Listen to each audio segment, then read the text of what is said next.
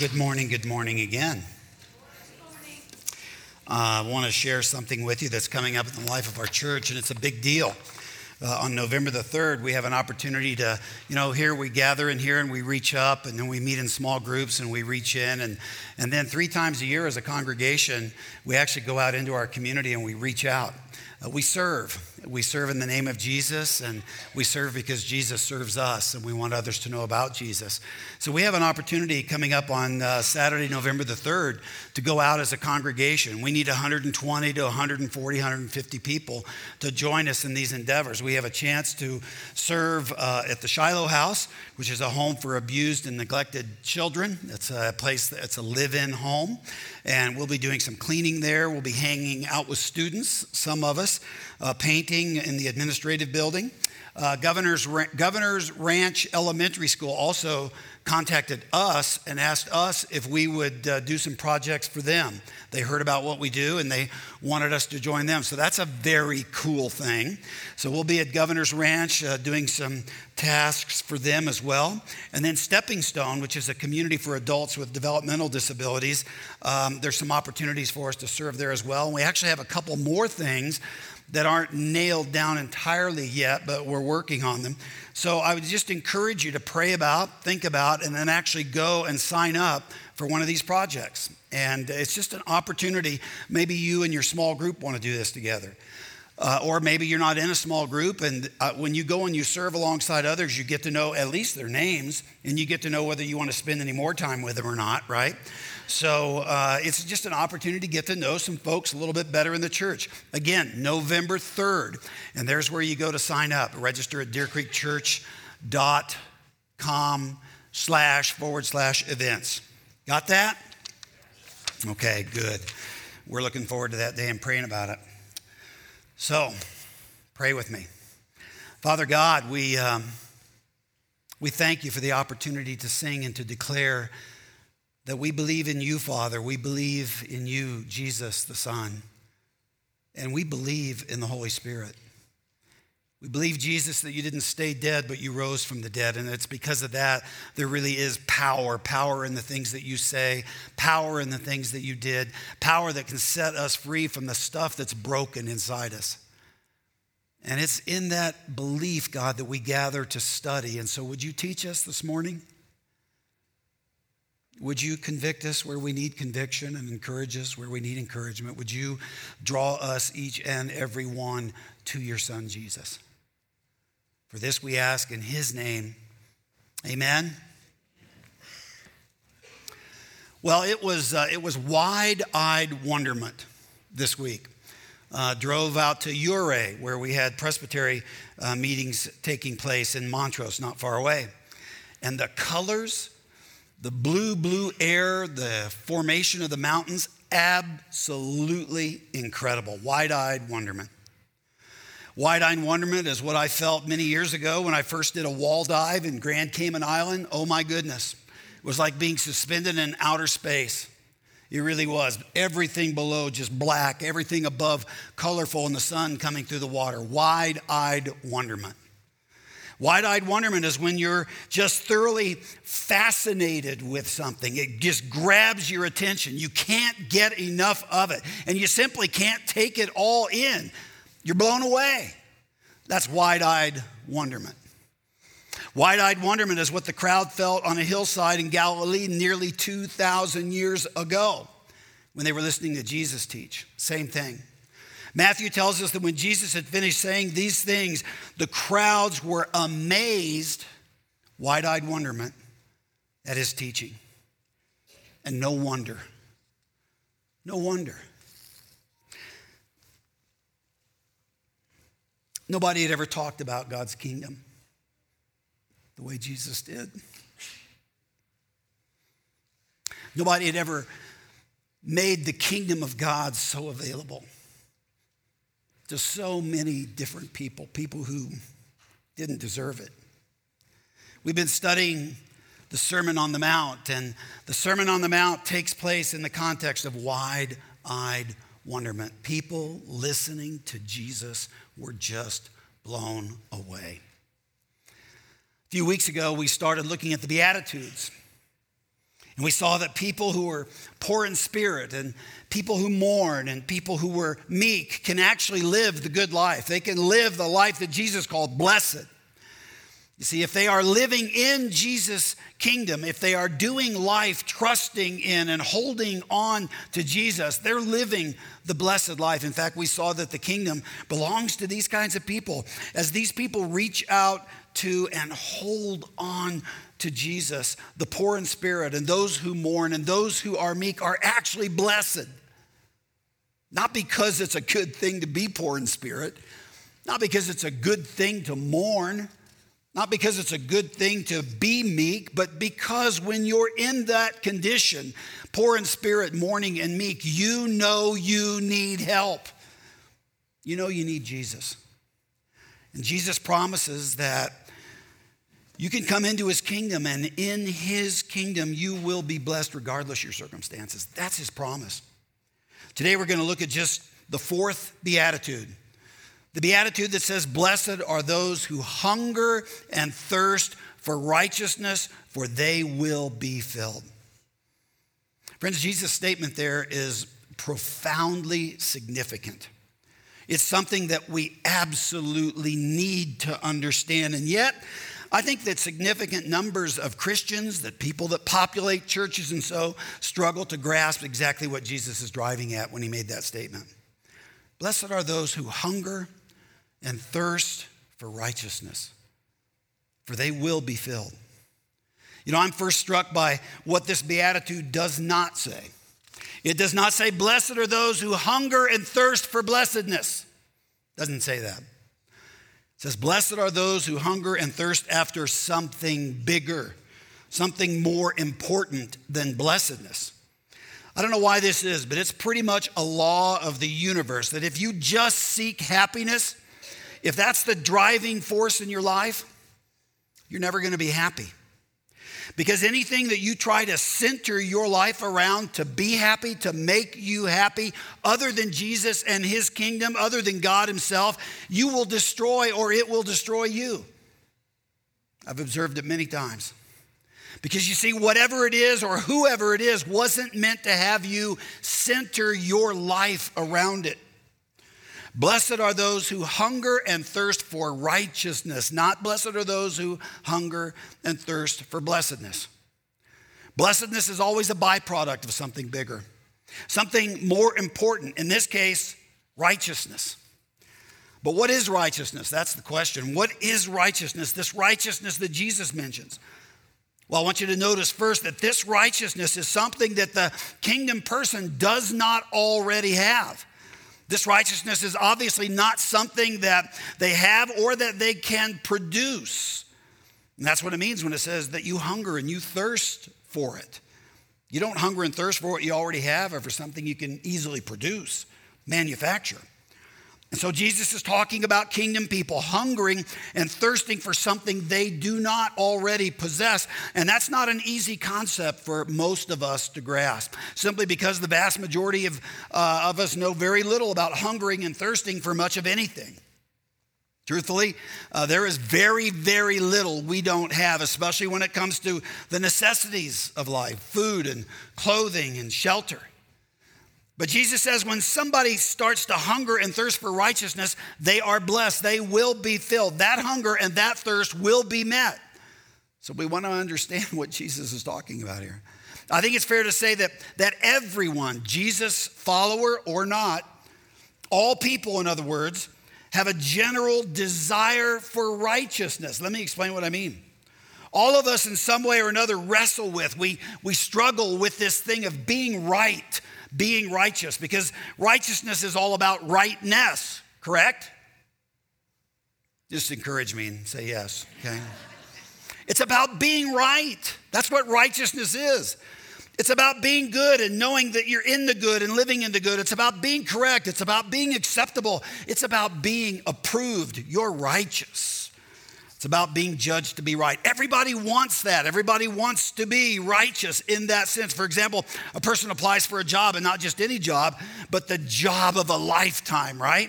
That job. You want this job. You need this job. You were made for this job. And so you go to the final interview, and, and uh, when that interview is all over, you want to know the verdict. What's the verdict? Have they judged me righteous? Have they judged me acceptable? Am I the one? Have they approved you for the position? And if they did, they say, Yay, the job is yours. Welcome aboard. Good to have you.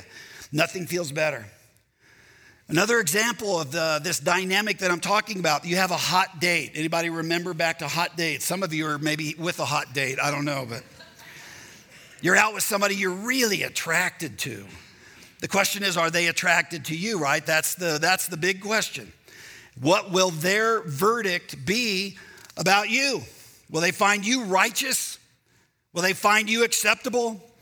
Will they find you approved? And if they do, well, then they'll probably want a second date. And that's what you're hoping on that first date. Can I get a second date? This is the idea of righteousness being fully and completely approved, being acceptable, being right. Right in that moment, right in that circumstance, right for that person. So, when a student turns in a paper or when a dating relationship or a job is on the line, the thing that makes those situations kind of tense and kind of stressful is that you're waiting for a verdict, an important verdict. You're waiting to find out whether you have been approved, whether you are acceptable. You could say whether you are righteous. And if that verdict comes in positively, wow, what feels better than that? You feel great, you feel affirmed, you've been accepted. But if that verdict is negative, well, that stinks. That feels awful. Now, the Bible tells us something that psychologists have caught up to, and they tell us as well. Namely, that every human being struggles, you might say, even fights for acceptability, uh, even fights for self acceptance. We struggle with the problem of accepting ourselves because of what we know about ourselves. More of that in a minute. We all have different standards for this, too. Some feel, well, if I just succeed in my career, that will demonstrate my acceptability and develop my own righteousness. I will be acceptable, you see. That's what matters most. Others, well, they feel that if people like them, if they're popular, then they're righteous. If they're really smart, if they're really attractive, if they're really rich and powerful, well, then they're acceptable. They're righteous. Here's the thing every human being wrestles with this problem. It's the problem of acceptability. You could say, really, it's the problem of righteousness.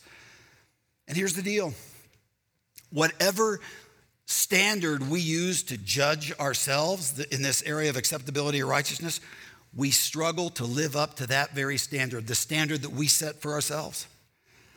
And it just kills us, absolutely kills us when those around us, those we look up to, those we want approval from, judge us to be unacceptable. That kind of rejection, it kills us, every one of us, when we experience that. The Bible says that is a struggle for righteousness. And the truth about people is, all people are anxious about being accepted. All people, not just some people, all people. Um, some are overtly anxious about this. And they show signs of self doubt and low self esteem and various other kinds of things. Life and circumstances have led them to believe that they aren't acceptable. They lack a righteousness, if you will. Others, though, are, are covertly anxious. You know, they, they show it less on the surface. They look pretty good, in fact, on the outside. But inside, I'll tell you, they fear that if the truth, the real deep down truth, were known about them, boy, they too would not be acceptable. And we all struggle with this problem of righteousness. It's a problem of acceptance. None of us have a solution for this problem. And consequently, all of us are at times more or less stressed out about it, some more than others. And the Apostle Paul tells us why. Why this is the case. He says this in Romans 3 He says, There is no one righteous, not even one. Ooh, that's a big problem. There is no one righteous, not even one. And every human being knows this at a very deep foundational level, and that's what creates this sense of insecurity in us.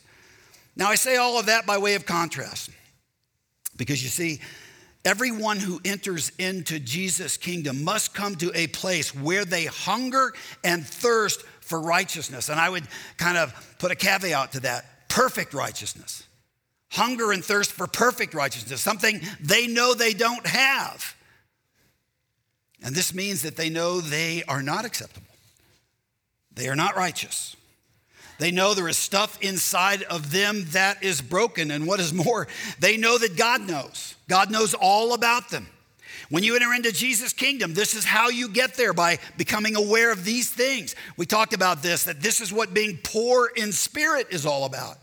It's that humility of spirit that recognizes who I am, that I'm broken, and, and what is worse, I can't even fix myself. There is stuff in me, the Bible calls it sin, that I can't root out despite my very best efforts. And the worst thing is, God knows this, God sees this, sees every little bit of it in me. And so his verdict about me, well, God's verdict about me is guilty.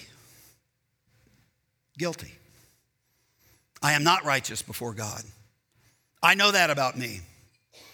I know that about you. God knows this about all of us. And the thing is, God is angry about this. We don't talk about this a lot. That God is angry at my sin and even hates it. That's an appropriate word. And so here I am hungering and thirsting for righteousness. This is not a good situation, and I don't have it, and I can't manufacture it, and God's verdict around me is guilty. The truth about me is I'm, I'm unacceptable. That's the truth about me. And when I said a moment ago that God is angry at my sin, that God hates that, perhaps that offends you. That wouldn't be too unusual in our day and age. The idea that God could be angry, the idea that God could be really displeased, the idea that God could hate something, because really the most popular idea about God today, if indeed there even is a God, is that God is, you tell me, love. Yeah, God is love. And while that certainly is true, absolutely true, it's just not the whole truth. God is love, 1 John 4 8. But because God is love, let me tell you, that's precisely why he's pissed off. He's angry. He's angry. Parents know exactly what I'm talking about here. Parents, have you ever loved a child who is systematically destroying themselves? A child who is making bad decisions, doing things that are hurtful to themselves and perhaps to others. Maybe the child's getting into trouble with the law. Maybe the child is wrestling with terrible choices or addictions or um, harming relationships. What happens? Well, if you really love that child, you get angry, very angry. Angry at the lies, angry at the foolish decisions, angry at the addictions, angry at everything that, that is destroying the one you love. And you want to shake them sometimes. Say, don't you see? Don't, don't you see what this is doing to you and what this is doing to others? There's an old Anglican priest and an author. His name is E.H. Gifford, and he famously said this. He said, The more a man loves his son, the more he hates in his son the liar and the drunkard and the traitor. And that's exactly right. You see, love demands anger at anything that destroys the one loved. Real love is always full of anger. It's full of anger towards evil, don't you see? And the Bible says that God is morally perfect and absolutely righteous, and He is also love, and He is therefore, too, also angry. So imagine if we can get angry at evil, how much more would a holy and a perfect God get angry at the evil He sees in us and in the world? How much more angry is he? Because of his perfect love. He made us. He knows what we're meant to be. He knows the purpose that He's designed for us. And He sees all of that polluted by the brokenness and the sin and the evil that is in us. You see, to hunger and thirst after righteousness means you see that God is angry at your sin and the sin in the world. That's who God is. And you cannot know the blessedness of the kingdom of Jesus, not really, until you get this, until what we're talking about makes sense to you. You see, if I dismiss the seriousness of my unrighteousness, my unacceptability, if I say, well, you know, I know I'm not perfect, but I'm not as bad as you are, you know, you're worse. I mean, I'm way better. I don't deserve any serious punishment for the little sins that I commit. My God wouldn't be that angry with me for the little stuff that I do. If that's the way I think about my sin, then I have not hungered and thirsted for perfect righteousness. and I will not be filled. Uh, many of the Pharisees of Jesus' day believed that they had stockpiled quite a lot of righteousness. I mean, they were great law keepers. We've talked about this before. They were great rule keepers. And because of their rule keeping, because of their, their arduous religious efforts, they couldn't conceive that anything they did could possibly anger God. In fact, God should be thrilled to death, and they were sure He was, that they were on His team. But Jesus in this beatitude is pointing out that we don't just need some more righteousness, just a little bit to top off the righteousness that we've already produced on our own. We need to hunger and thirst for perfect righteousness, and that means repenting of all of our imperfect righteousness. You do realize, of course, that the best good that you can do is pathetic good. That's the best good that you can do, pathetic good. It means good that's laced still with all kinds of self concern and self promotion. You know, I love it when people see me serving and loving on others, makes me look good right? I feel good. They feel good about me. I feel good about me. What's not good about that? Well, the problem, what's not good about that is that's such an imperfect righteousness. It's a self centered righteousness. You see, any real Jesus follower understands that they cannot really manufacture even an ounce of perfect righteousness, not even an ounce. And this is something I need Jesus to give me perfect righteousness. This is why a Jesus follower cannot be a moralist. You know what a moralist is. A moralist is a disciplined, rigorous, very good person who, in the final analysis, thinks very highly of themselves and secretly wonders why, you know, everyone else is not doing as well as they are. Why isn't everyone else as moral as me? You go to a moralist with a problem, and their advice will always be something like this work harder, suck it up. Get some accountability. You're not trying hard enough. You just need to pull yourself together. And the subtext is like I do. It's always like I do. A Jesus follower, on the other hand, is different.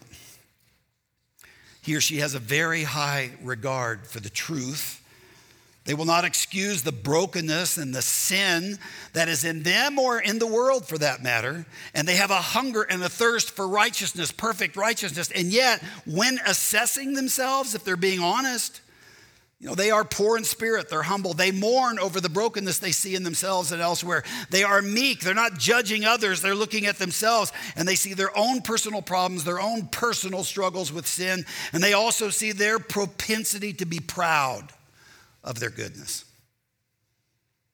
And so they come to understand that they need to repent of their sins and their prideful goodness. They don't just need to repent of the bad things they do, they need to repent of the good things they do. Because even in that, there's sin. This is exactly what the Apostle Paul uh, talked about when he wrote to the church at uh, Philippi. There was some confusion there growing about the gospel and about righteousness and about acceptability and so. What, what exactly makes a person acceptable to God? And the Apostle Paul writes these words. He says, If anyone else thinks he has reasons to put confidence in the flesh, that is, confidence in the things that we accomplish, and so, I have more, Paul says. He's not shy, is he? Circumcised on the eighth day of the people of Israel, of the tribe of Benjamin, a Hebrew of Hebrews in regard to the law, a Pharisee, meaning I'm a really great law keeper, rule keeper, you see. As for zeal, persecuting the church. As for legalistic righteousness and keeping all the rules, faultless, he says. But whatever was to my profit, the things I thought that made me righteous, I now consider loss for the sake of Christ. What is more, I consider everything a loss compared to the surpassing greatness of knowing Christ Jesus my Lord, for whose sake I have lost all things. All that stuff I thought recommended me and made me acceptable, I've lost it all. Don't want it. I consider them rubbish, he says, that I may gain Christ and be found in him, not having a righteousness of my own, which is an imperfect righteousness, a very imperfect righteousness that comes from the law, you see, but that which is through faith in Christ, the righteousness that comes from God and is by faith. There, Paul says it. Really, that's all we needed to read this morning. That's all we needed to hear, is what Paul writes. A moralist, on the other hand, says, You know, I repent of my sins when I commit one, uh, but look at all the good I do. Look at how often I go to church. Look at how faithful I am to my spouse. Look at how successful I am at business. And a Jesus follower says, You know, That's all true about me, but I'm very prideful about that. So I repent of that too. I see that those things are the things I sometimes think make me acceptable, but they don't. Only one thing makes me acceptable. Only one thing gives me the perfect righteousness I really need, and that is Jesus. That is Jesus. So I will rely on him alone. That's what Paul is saying. That attitude right there is the chief difference between a moralist and a Jesus follower. This is the central truth of the Christian faith, this thing we call the gospel. The essence of Christianity is that Jesus came and substituted himself on the cross for me. He did everything I needed him to do. He paid for my sins, all of them. He gave me his perfect record. All this happened when I transferred my trust from myself onto Jesus. At that moment, I received a new verdict, if you will, a new verdict from God. God says now about me, if you can imagine, God says about me, this is my beloved child in whom I am totally, thoroughly well pleased. And God's new verdict, well, when we receive God's new verdict, it should change everything. Sometimes we forget about his verdict regarding us, but it should change everything. Now, when I'm on a date, I mean, I don't date anymore, I've got a wife, but you know, now when I'm on a date, I'm a new person on that date. When I'm applying for a job, I'm a new person applying for that job. I have the verdict of my maker, a brand new identity given to me. Yes, negative verdicts suck. He, she doesn't want to date me. That would make me feel bad. They don't want to hire me. That would make me feel bad. But those are now just little verdicts. Those verdicts don't destroy me any longer because I am no longer building my own righteousness, you see. Yes, this or that person may not judge me righteous, they may not judge me acceptable, but whose verdict really counts? That's a loaded question. All too often, the verdict of God regarding us doesn't count enough in our lives, and we let other verdicts count more. We shouldn't. Whose verdict really counts? God says, if you're trusting in and believing in Jesus, God says about you, you are my beloved son. You are my beloved daughter. And guess what? That verdict is the only verdict that will last. So, what the heck? I'll try my best with this girl, this guy on this date, right? I'll do my best at the interview. I'll do the best I can with this sermon. If I'm not accepted, I'll be disappointed, but that's not my life. My life is not wrapped up in those things. My life is found in Jesus Christ. And so, if I do succeed, my business is wildly successful, I get the girl, I marry the guy, whatever, my sermons are unbelievably good. Well, again, what the heck? That is not my righteousness. And so I will not be smug or proud. Those things are great, but they do not define me. Nor do they make me righteous, nor do they make me acceptable. Do you see how when you come to that place, shame is gone, pride is gone. I am who I am. You are who you are because of Jesus. There's a lady named Becky Pippert. Some of you have heard of her. She wrote a book many years ago, and it's a really good book. It's still out there. It's called Hope Has Its Reasons. And after uh, speaking at a conference, she shares a story about a young woman who came up to her and wanted to talk and wanted to share her story. And this woman had been married recently, fairly recently. Uh, she was a member of a conservative uh, evangelical church and so and she was marrying a handsome young man. They were both leaders in the church and and uh, doing great things there but apparently about six months uh, before the wedding she finds out that she's pregnant of course by her fiance and they realized what this was going to mean. It would become apparent to everybody that what they were preaching publicly they weren't practicing privately and they realized the scandal and the problems that this was going to cause. And so they decided that she would have an abortion. And that's what they did. And she was very broken up about this, and she was sharing all this with Becky Pippert. And uh, that she shared with her that as she was walking down the, the aisle on the day of her wedding, everybody's smiling. She, of course, is beautiful. And She said the only voice that she could hear was the voice of the accuser with every step that she took down the aisle. You are a murderer.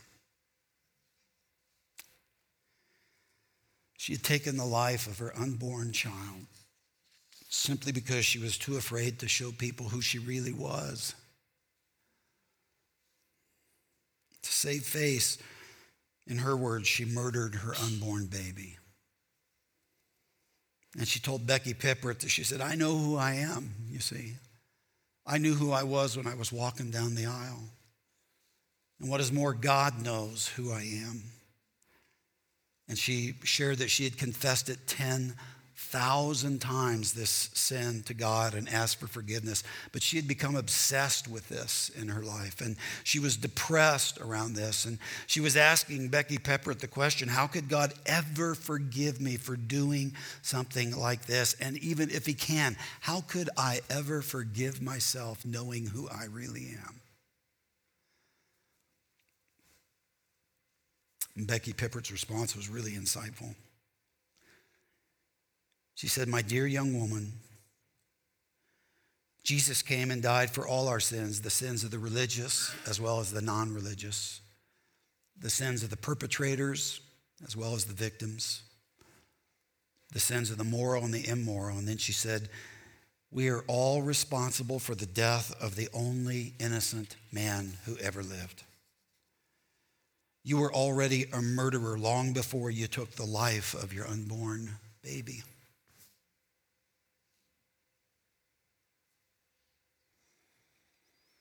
You had already murdered Jesus. And Jesus had paid for that sin and all your other sins long ago on the cross. Do you get that? Do you get that about yourself? That is the truth about all of us. We are murderers, forgiven murderers. Who, if you have faith in Jesus, you have been given a perfect righteousness.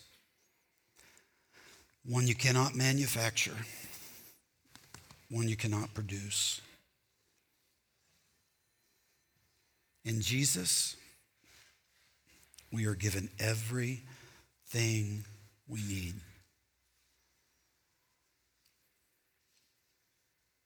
Full acceptability.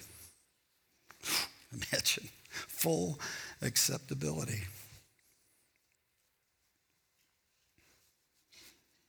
Even though we're unacceptable. Thank you, Jesus. Understand that's what this meal is about. When these trays come by and you take a piece of bread or you take the cup, you are celebrating, we are celebrating together the grace that is produced in the life and the death and the resurrection of Jesus. The, it, it's, a, it's a life and a death and a resurrection that declares to us that we're acceptable. Not for what we do, but because of who we trust in. This morning, I would just strongly encourage you. If you're here this morning, you probably didn't come thinking, oh, they'll be taking communion. But if you're here this morning and you're not trusting in Jesus, I, I, hope you can perceive through some of the things that we've shared and sung and prayed and said how much Jesus loves you. I hope you perceive that.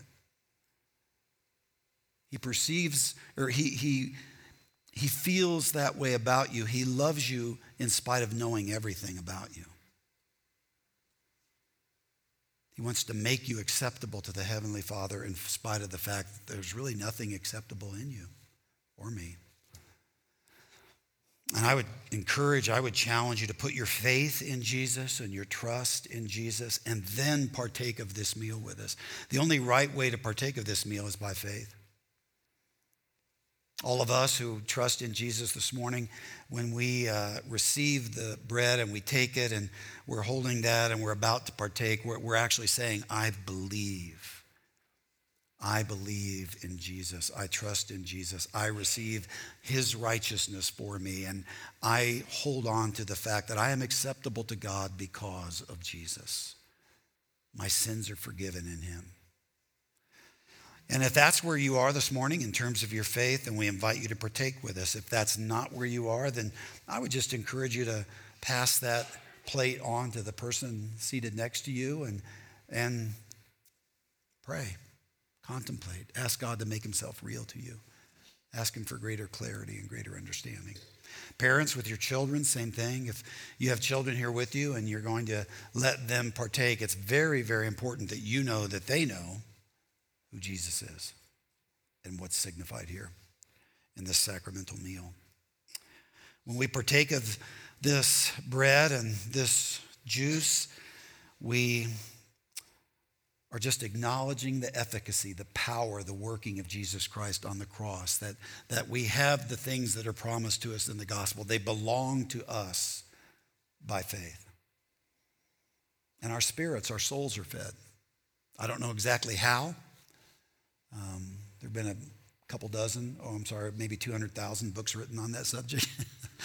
Nobody really understands how the grace is exactly communicated to us, except that it is through faith and the Spirit of God and the Word of God at work, and our souls are fed and nourished. That's why we need this meal. Pray with me. As we pray, I'm going to ask the ushers to come forward. Um, Jesus in the upper room took the bread and he broke it and he said, This bread is my body broken for you for remission of sins. Pray with me.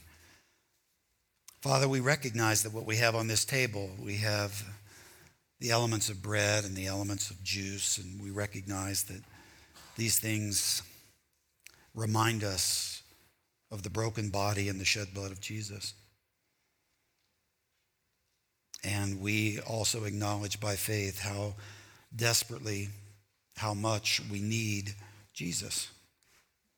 And we come to these elements and partake of these elements with faith and with trust in the work of Jesus. Feed us, spiritually feed us, we pray. In Jesus' name, amen.